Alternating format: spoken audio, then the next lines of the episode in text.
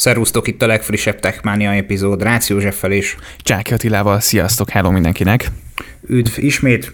Örülünk, hogy itt vagytok, köszönjük, hogy követtek bennünket a Telegram csatornánkon is. Mindenki mást, aki még esetleg nem csatlakozott volna, buzdítunk arra, hogy töltse le az alkalmazást és joinuljon a channelünkre, ilyen teljes egészi hunglish kifejezéssel említve. Az első és korszakalkató kérdésünk az az lenne, hogy a Clubhouse-ról mi a véleményetek, nyugodtan küldjétek meg a visszajelzést, ezzel kapcsolatos tapasztalatot számunkra. Mindemellett, hogyha a Clubhouse-zal kapcsolatban van tapasztalatotok, szívesen vesszük azt is, hogy mit tanácsoltok, hogy regisztráljunk-e Techmania Channel-t erre a csodálatosan új feltörekvő alkalmazásra, vagy sem. Erre vonatkozólag is nyugodtan írhattok a Telegramon. És akkor beszélgessünk főbb témáinkról, amely Apple házatájáról is elég vastagon megkínálva érkezik hozzánk. Jön állítólag az új MagSafe kiegészítő pak, jöhet Apple kesztyű is, nagy valószínűséggel a Samsung házatáján is nagy törekvések lesznek az okosóra gyártás platformjára. Beszélgetünk majd a Live Rooms funkcióról, amely az Instagramon is landolni fog. Univerzális távirányítóvá alakulhat a Google TV alkalmazás. A Google többet nem használja fel a böngészési erőzményeinket. Bocsánat. Nintendo Switch érkezhet Samsung OLED kijelzővel. Újabb 2,5 gigabites Ethernet hálózatot vezet be a Magyar Telekom, ráadásul olyan Wi-Fi 6-os elosztóval, amely tulajdonképpen a holdig kilő Wi-Fi hálózatot, nyilván ez nem igaz, de sokkal nagyobb az elérhetősége, és hát igazából a témák kapcsán rengeteg olyan kitekintést fogunk még említeni, amit most nem soroltam fel, ezek a címszavak. Igen, és még ugye lesz egy a napokig képes ellátni ugye a házat árammal, egy újfajta akkumulátor, ez is még témák, csak ennyi kiegészítés, igen, úgyhogy ez is egy érdekes téma. És hát kezdjük az elsővel, ugye a jövőben a MagSafe kiegészítők támogathatják a fordított vezeték nélküli töltést, és ugye itt a MagSafe körül már rengeteg ilyen hideg-meleg érzés átjárhatta a felhasználót, miszerint nem mindenki volt ugye teljesen elégedett azzal a MagSafe technológiával, amit az Apple szállított. Most a pletykák szerint egyébként egy olyan akupak, vagy egy ilyen battery pack modellt fejleszt az iPhone 12-höz az Apple, amelyek közül az egyik támogatja a fordított töltést. Ugye magyarán tulajdonképpen ezt az akupakkot az iPhone-ról is tudod tölteni, nem csak visszafelé. Ami egy nagyon hasznos dolog egyébként, tehát mondjuk akinek AirPodsa van és van hozzá vezeték nélküli töltője, az nem egy rossz dolog, hogy rá tudja tenni egyébként az AirPods-át tölteni, illetve tényleg egyéb más kiegészítők töltésére is tök alkalmas. Én egyébként remélem, hogy majd a kínaiak elkezdenek fejleszteni ilyen Apple Watch töltőt, amit a MagSafe-re kell rátenni, és arra ráteszem az Apple Watch-ot, és az iPhone-nak a hátulján tudom tölteni az órámat.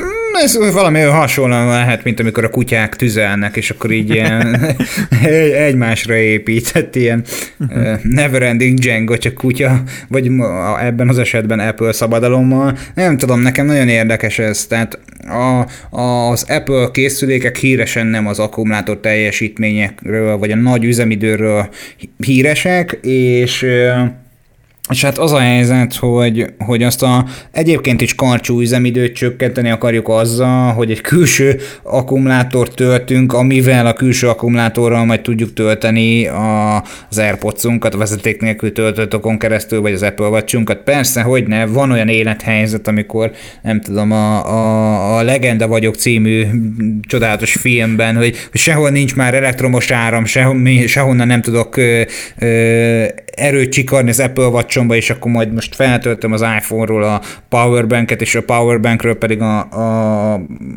Apple Watch-ot, ez tök rendben van, hogy azért, hogy lássam, hogy futok a zombik elől, mekkora kalória mennyiséget égettem el, kb. Ekkor tudom elképzelni, hogy van ennek értelme. Nekem ezzel még egyébként nagy problémám nincs is, valóban azzal egyetértek egyébként, hogy azért erről az húzamosabb ideig tölteni egy másik készüléket nem biztos, hogy jó dolog, hiszen azért a kapacitása, az ahogy mondtad, ugye az iPhone-ok akkumulátorának nem olyan hú de jó, viszont ezt miért nem hamarabb csinálták meg? Tehát itt rögtön nyilván az androidosok gondolhatják magukban, hogy ezt a konkurencia már tudja.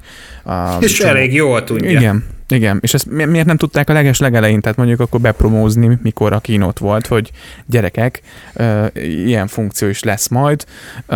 Nyilván nem akarták, gondolom, vagy nem akartak beégni, mint annak idején a töltőpaddal, de azért ez egy működő dolog, tehát nem sokból tart szerintem ezt megoldani szoftveresen. Szerintem most már eljutottunk oda, hogy olyan meghatározó személyek is kerülhettek talán az Apple csapatába, és kaptak szónoklati lehetőséget, most nem tudom nevén nevezni, hogy ki lehet ő, aki kellőképpen kritikus tud lenni az eszköz tervezésénél, gyártásánál és felhasználási élményének meghatározása közepette, és ő mondhatta ki, vagy ők, lehet, hogy van erre egy team, fogalmunk sincs, nem ismerik a belső működését ilyen szinten, hogy mondták, hogy oké, gyerekek, ez tök jó, de egyébként a konkurencia mögött kullogunk, vagy 2,5 évvel.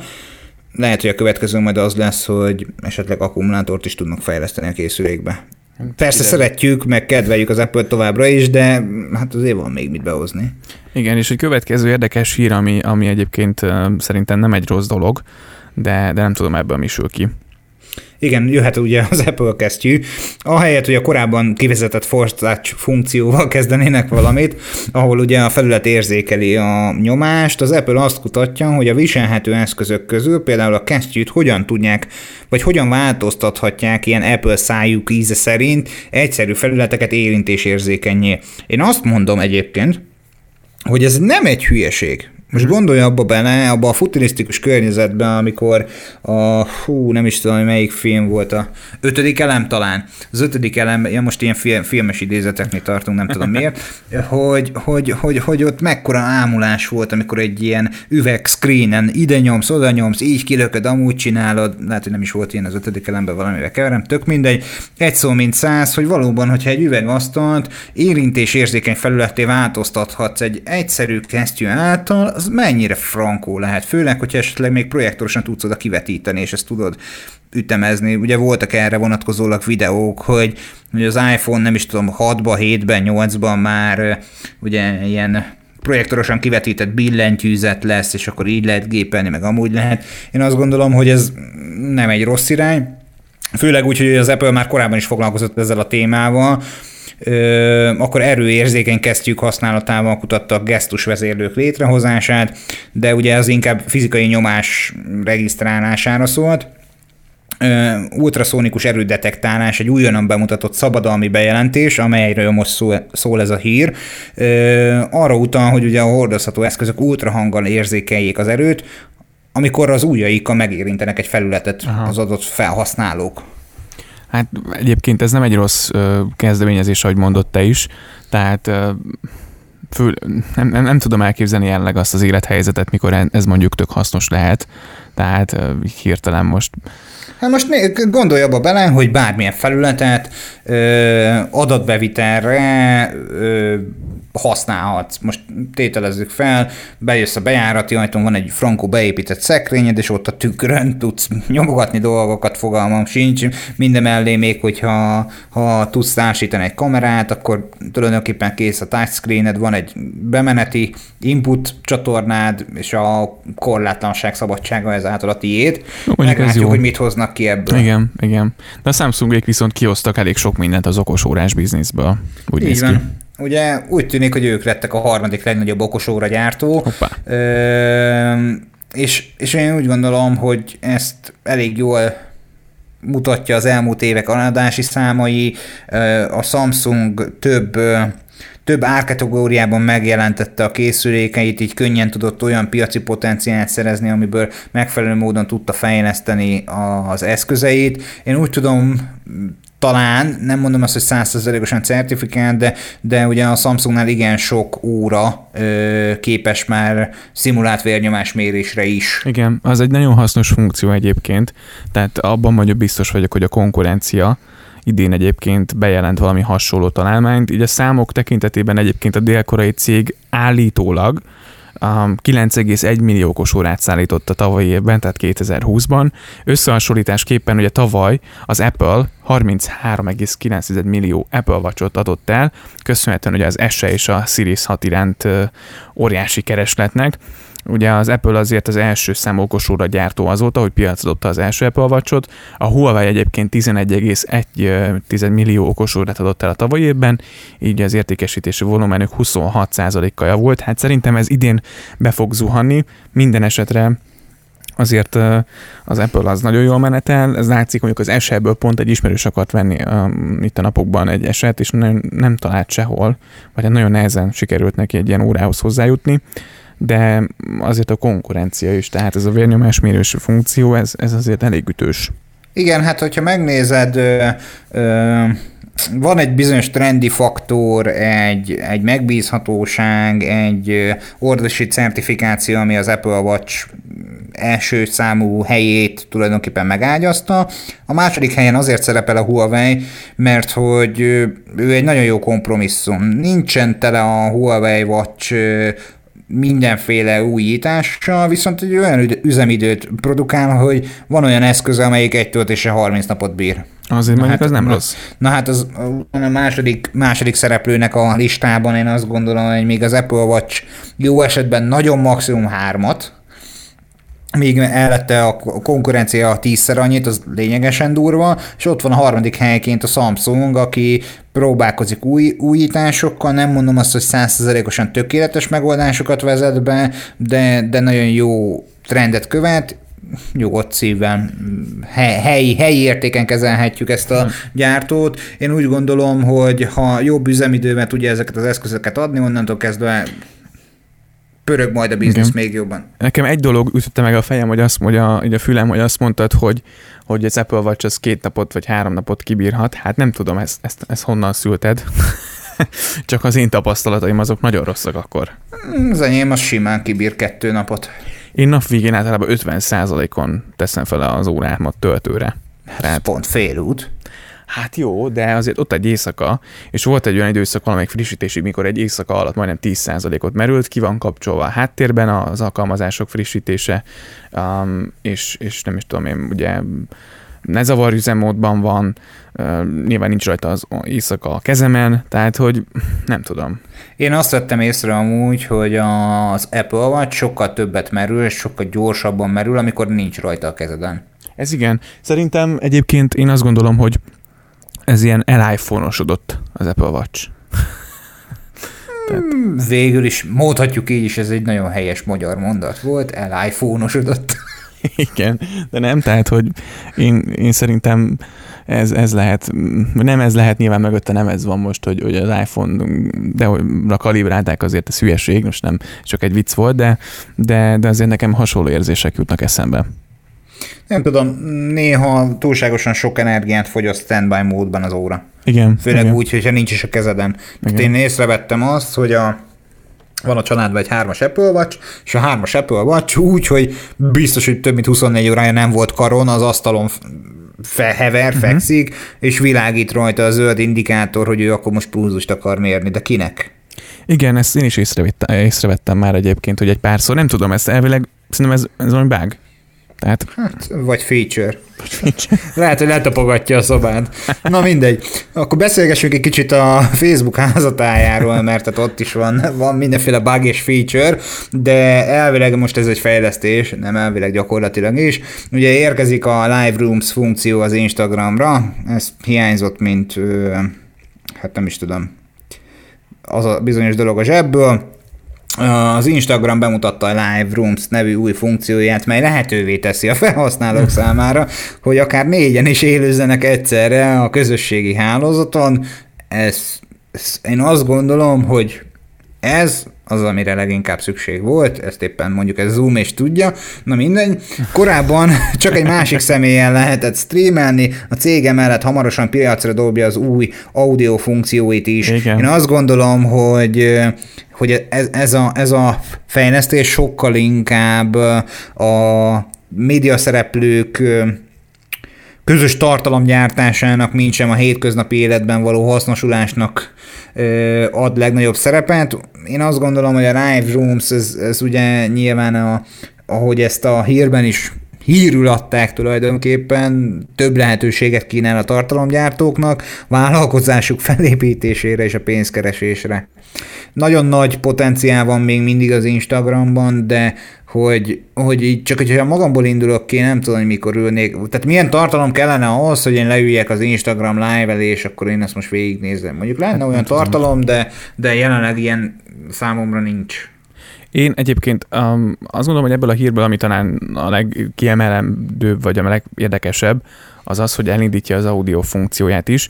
Ez valahol egyébként a Clubhouse-nak a kicsit így ilyen beintése, hogy befákkolás nekik szerintem, tehát azért ugyanez volt annak idején ugye a sztorival is, mikor ugye az eltűnő sztorik ugye megjelentek az Instagramon, ez a Snapchatre volt egy adott válasz, és azért valamilyen szinten ott is sikerült azért elszipkázni a felhasználókat. A Clubhouse nyilván nagyon jön fel, ezt pontosan látják szerintem Zuckerbergék is, és az Instagrammal most, hogy belépnek ezzel a funkcióval, ez nem egy rossz dolog. Szerintem még ott azért adhat egy löketet ennek az egész újfajta műfajnak, amiről beszélgettünk így pont az adás előtt, hogy a Clubhouse mégis hogyan, miként, merre. Pici túlzással szerintem ez egy felturbózott Ventrilo vagy TeamSpeak, ami nem egy teljesen új keletű dolog. Minden esetre az Instagram is fel erre a vonatra, és amit egyébként ki akartam még itt hozni ebből az egészből, hogy az utóbbi időben egyébként én arra jöttem, hogy látva akár a screen időmet is, vagy a screen time-omat is, egyre kevesebbet vagyok az Instagramon.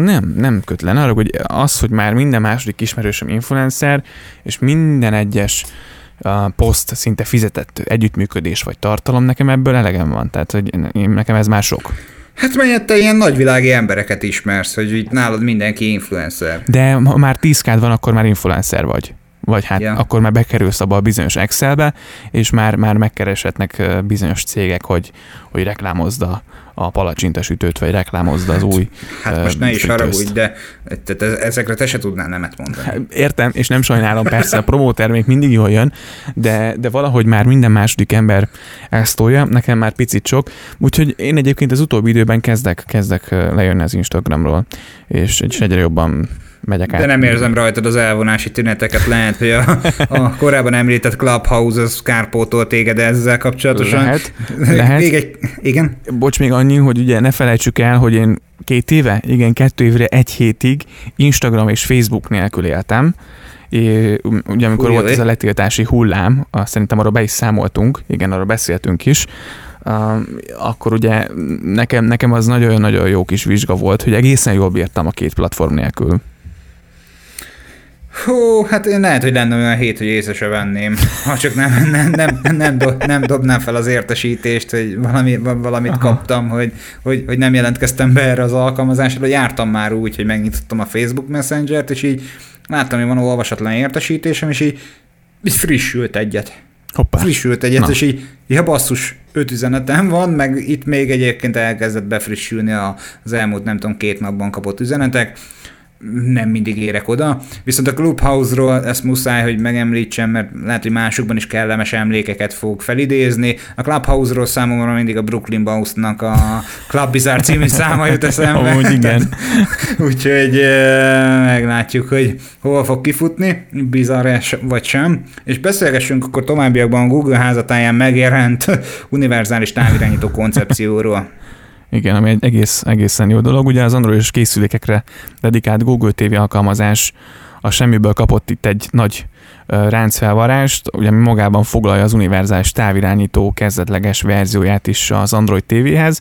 Ugye ezzel lényegében felválthatja az elavult Android TV távirányító alkalmazást. Ugye a Play áruházban már évek óta megtalálható ez az alkalmazás, egészen pontosan az Android TV.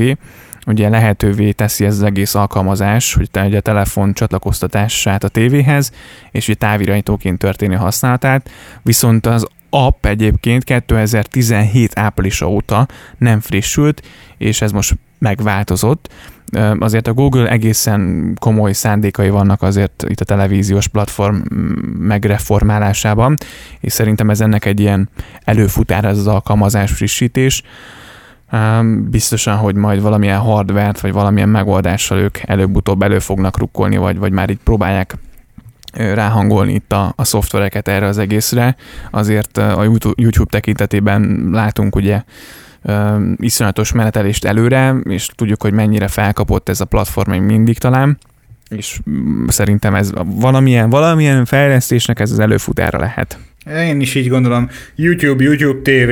Én azt gondolom, hogy nem az a hely lesz az életünkben, ami a lakásunk, a nappalink, a hálószobánk, tök mindegy, ahol a tévé van, amire nem szeretne a Google fókuszálni, ezért is nem hiszek abban, ami a következő hírünknek a tartalma lesz. Azt gyanítom, hogy 2017 április óta azért nem frissítette az Android távirányítót, mert valaki erre ráfelejtett, nem volt neki felelőse, leesett az asztalról, most ezt előkottorták, hogy hoppá, karantén, bezárások, mindenki otthon van, nézd oda a Netflix, hogy pörög, nekünk is muszáj abba a háztartásba bejutnunk még inkább, és még több információt összeszedni.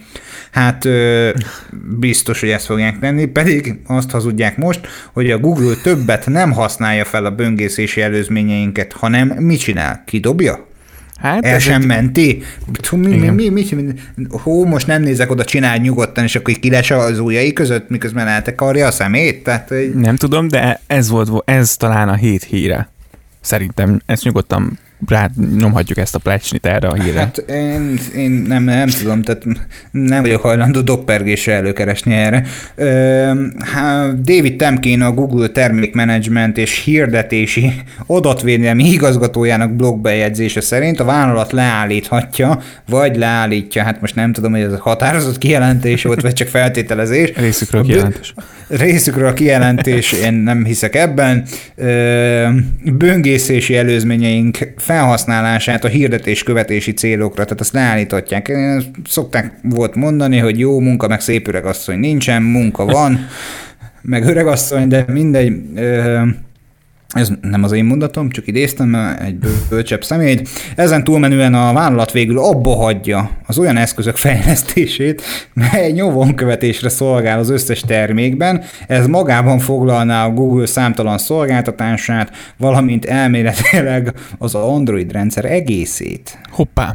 Hát azért ez egy egészen komoly kijelentés és egy hír, amit, hogyha tényleg meg akarnak lépni, azért nyilván az adatvédelem tekintetében a Google-nek van mit helyre rakni. Én ezt úgy tudom elképzelni, hogy én például most itt vagyunk vasárnap este, én már a héten nem megyek sehova, soha többet. Aha. Hát ez lehet, hogy igaz. Ha abba hagyom a fejlesztését, kiszervezem egy másik cégbe, majd ő csinálja. Nem tudom. Tehát, hogy mi történhetett a háttérben, ezen gondolkodom. Egy cég, aki az adatokból él, akinek a minden a big data, és szerintem a big data tekintetében a Google a number one-ja, ha létezik ilyen, és azt mondja, hogy gyerekek, mostantól nem fogjuk hirdetéskövetésre felhasználni a usereknek az adatait, ellenben minden másra egyébként igen, csak hirdetéskövetésre nem. Akkor hogy fog célozni? Majd valószínűleg egyébként valamit kitaláltak ők a háttérben, ez egy tök hangzatos marketing duma, de nem tudom elképzelni. Én nem tudom, tehát az a baj, hogy ez egy nagyon jó poén volt, én még mindig azt gondolom, hogy lehet, hogy a kék meg a piros kapszulában nem a megfelelőt vette be. Ez is lehet, ez is könnyen benne van. Vagy reggel lehet, hogy két sort kihagyott a menedzsment megbeszélés emlékeztetőjéből, amit éppen átaludt, és akkor amikor ezt átolvasta, leállunk, mivel állunk le az adatgyűjtéssel, és közben meg lehet, hogy azt olvasta, hogy leállunk azzal, hogy mit tudom én, mit csináljunk, de az adatgyűjtésre rá kell erősíteni. Szerintem valami ilyesmi lehet. Én nem akarom ezt elhinni, tehát ha így van, maximális respekt, csak akkor nem tudom, hogy hogyan tovább. Igen, egyelőre még nem látni, vagy nem láttunk be a dolgok mögé nyilván, és nem is nagyon szivárgott egyébként több hír, én próbáltam utána olvasni mindenfelé, viszont tényleg nagyon szűkszavúak ezzel kapcsolatosan. Minden esetre ez egy nagyon hangzatos dolog, ugyanúgy, mint az Apple-nél, hogy nem adjuk el az adataidat, vagy mi nem élünk vissza vele. Igen, ők nem adják el, hanem nyilván házon belül használják fel szerintem, de hát legyen így, az irány az jó, csak legyenek következetesek, és próbálják ezt betartani, vagy nem tudom, tehát hogy ne adjuk el az adatokat. Nézted, hogy ott dolgozik-e még az úriember a cégnél? Nem. Nem. Mármint nem dolgozik ott, vagy nem nézted. Ja, nem néztem. Érdemes lesz erre rápillantani a közeljövőben. No, és akkor beszélgessünk a Samsung OLED újabb felhasználási területéről, amely pedig a Nintendo Switch-ben kaphat helyet. Hoppá. Számomra érdekes, de jó. Igen, a Bloombergen jelent meg, vagy hát ők jelentették, hogy a Samsung Display CEO megkezdi az OLED panelek sorozatgyártását ugye egy új készülő Nintendo Switch modellhez, amely egyébként a hírek szerint egy nagyobb képernyővel érkezik majd. A jelenlegi Switch modell ugye egy 6.2-es, 16.9-es, 720p-s kijelzővel rendelkezik, a Switch Lite pedig egy 5.5-ös panellel van egyébként felszerelve, és ismeretlen források szerint egyébként a Samsung júniusban kezdi meg majd ezeknek a paneleknek a gyártását, úgyhogy amelyek egyébként kezdeti volumene havonta 1 millió egység lehet, ami viszonylag egy komoly szám, tehát hogyha mondjuk júniusban kezdik meg, akkor majd ez valamikor szeptemberben jöhet ez az új Nintendo. Igen, viszont én azért nem vagyok ezzel elégedett ezzel a hírrel, mert mennyivel nagyobb kijelzőt fognak belerakni a Switchnek, pont ez a lényege, legalábbis én így értékelem, hogy a Switchnek pont ez a lényege, hogy kompakt, egyszerű, kis zsebben, mondhatni nagyobb zsebben hordható eszközként tekintünk rám, amelyet utána nyilván egy nagyobb képernyőre kirakhatsz.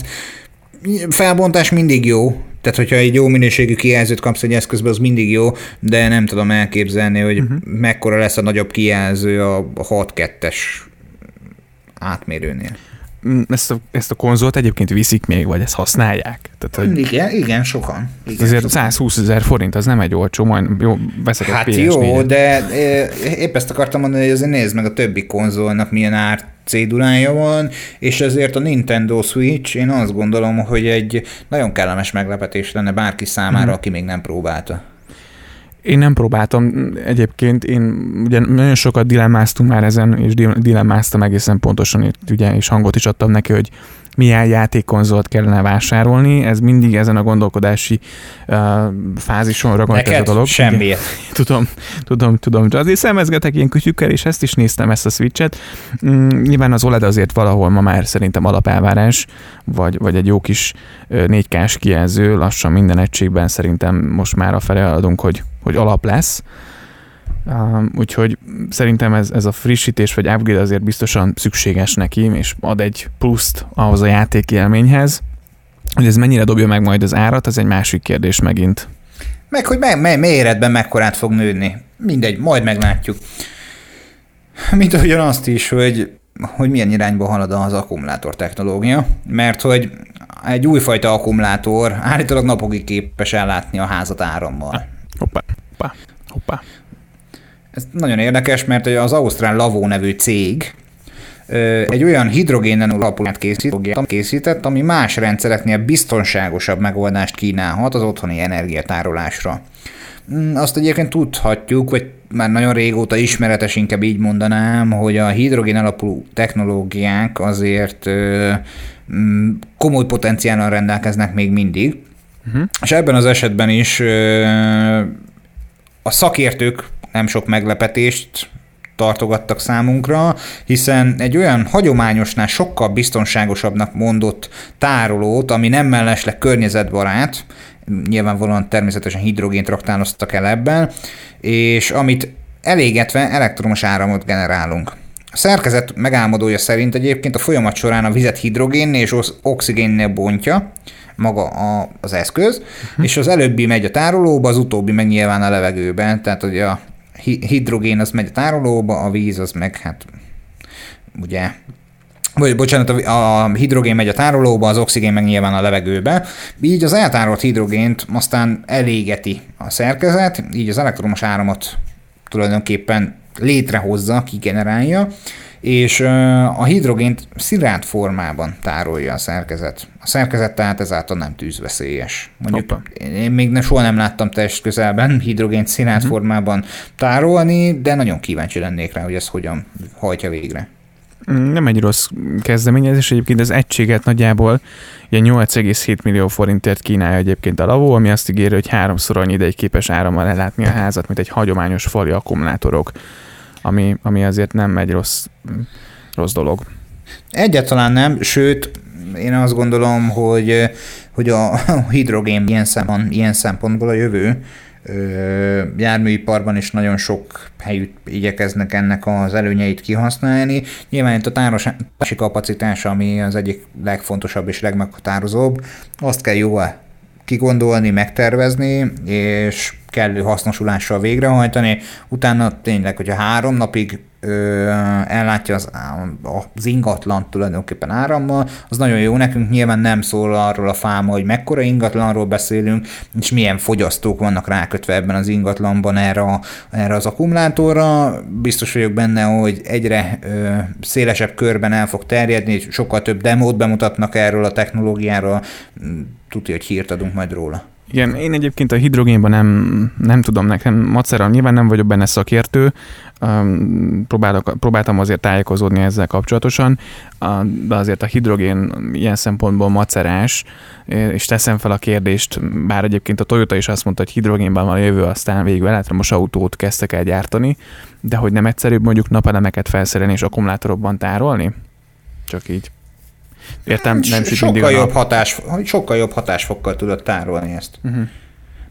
Meg hogyha kérdés az, hogy milyen tárolóegységről beszélünk, én úgy gondolom, hogy valószínűsíthetően az akkumulátornak van egy életciklusa. Nem tudom, hogy itt ennek a tárolóegységnek milyen életciklusa van. Az akkumulátornak van egy életciklusa, amit követően már nem feltétlen tudod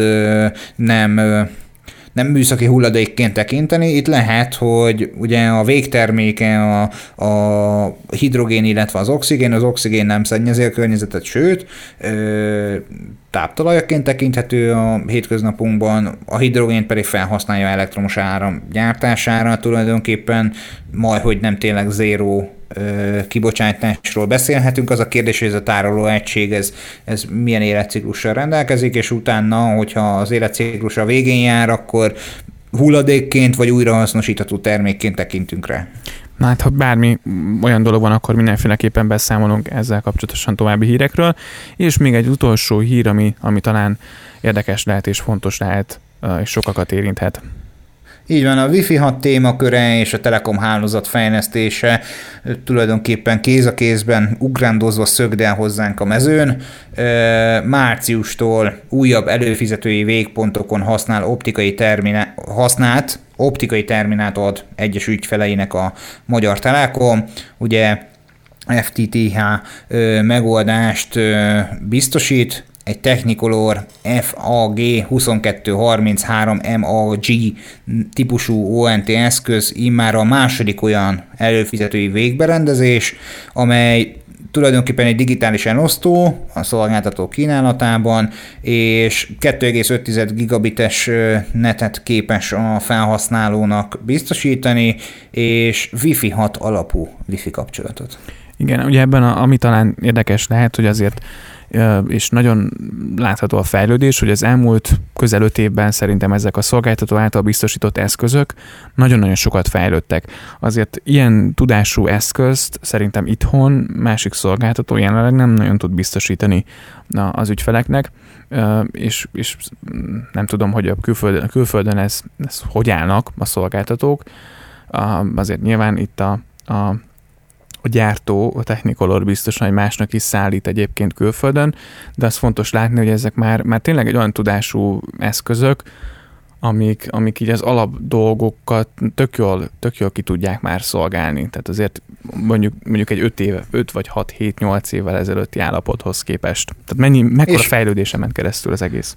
A leghangsúlyosabb nem is ez, hanem az, hogy lakossági felhasználásban, mert nyilván ezt üzleti végpontokra is telepíteni fogják, de lakossági felhasználásban ekkora sávszélesség kiszolgálására képes eszközt biztosítanak. Amikor régen, hát nem is olyan régen, inkább úgy mondanám, hogy sok esetben örültek annak, hogyha egy ipartelepre egy gigabitet be tudtak kötni egy végpontként. Igen, úgyhogy ez mindenféleképpen egy jó dolog, és szerintem sokan fogják majd érezni ennek a jótékony hatását, főleg úgy, hogy tényleg nem kell mindenféle külsős eszközöket, vagy nem feltétlen kell, nyilván azért ez egy több tényezős dolog, megvásárolni plusz eszközöket. Most nyilván egy családi háznál megint más a téma, vagy egy nagyon nagy emeletes háznál, Nyilván arra is vannak már megoldások és eszközök és módszerek, de mindenféleképpen, főleg szerintem ilyen időben, mikor mindenki otthon van, fontos azért a jó minőségű kapcsolat, és hát látunk azért híreket, hogy ez más szolgáltatóknál hogyan is oldódik, vagy hogyan oldják meg. Hú, volt is olyan hír, amin hörkent itt mindenki, vagy horkant, felsírt, nem tudom, azért nagyon kemény megoldások vannak a világ bizonyos szegmenseiben, és többek közt Magyarországon is. Igen, neked volt ilyen érezhető tapasztalatod egyébként így a stabil internettel kapcsolatban? És most így nyilván a Telekomtól függetlenül beszélünk. Nem, én nem tapasztaltam problémát. Egyik szolgáltatónál sem az elmúlt időszakban, akikkel bármilyen módon kapcsolatban állok, az igaz, hogy van egy olyan szolgáltató Magyarországon, akinek a csak és kizárólag hívásra használom a hálózatát, hiszen a mobil interneten sajnos azt kell, hogy mondjam, hogy lefedettségben is és minőségben is messze menően továbbra is a Magyar Telekomé a legjobb, így nem nagyon, tehát még bármilyen összeg és pénzárán sokkal inkább a Magyar Telekomos mobil internetet használom, még akkor is, hogyha mondjuk ezzel kapcsolatban más ügyeket kell intéznem, mint hogy arra folyamodjak, mert sajnos vagy nem sajnos, ez nagyon jó, ki kell mondani, hogy az a legjobb, és tényleg. És legyen ez a zárszó. Csatlakozzatok a Telegram csatornánkhoz egészen pontosan. A link egyébként ott lesz a leírásban, várunk mindenkit, úgyhogy egy fantasztikus jó kis közösség kezdett kialakulóban lenni, úgyhogy nagyon hálásak vagyunk, akik már becsatlakoztak és ott vagytok, és ez hétről hétre folyamatosan növekszik, úgyhogy ennek a linkjét megtaláljátok az epizód leírásában, és Facebookon, Instagramon, LinkedInen, és egyébként úgyhogy gyertek, és várjuk a hozzászólást a témáinkhoz. Így igaz, köszönjük, hogy ezen a héten is velünk voltatok, jövő héten is találkozunk, addig is www.techmaniapodcast.hu, keresetek bennünket. Sziasztok! Sziasztok!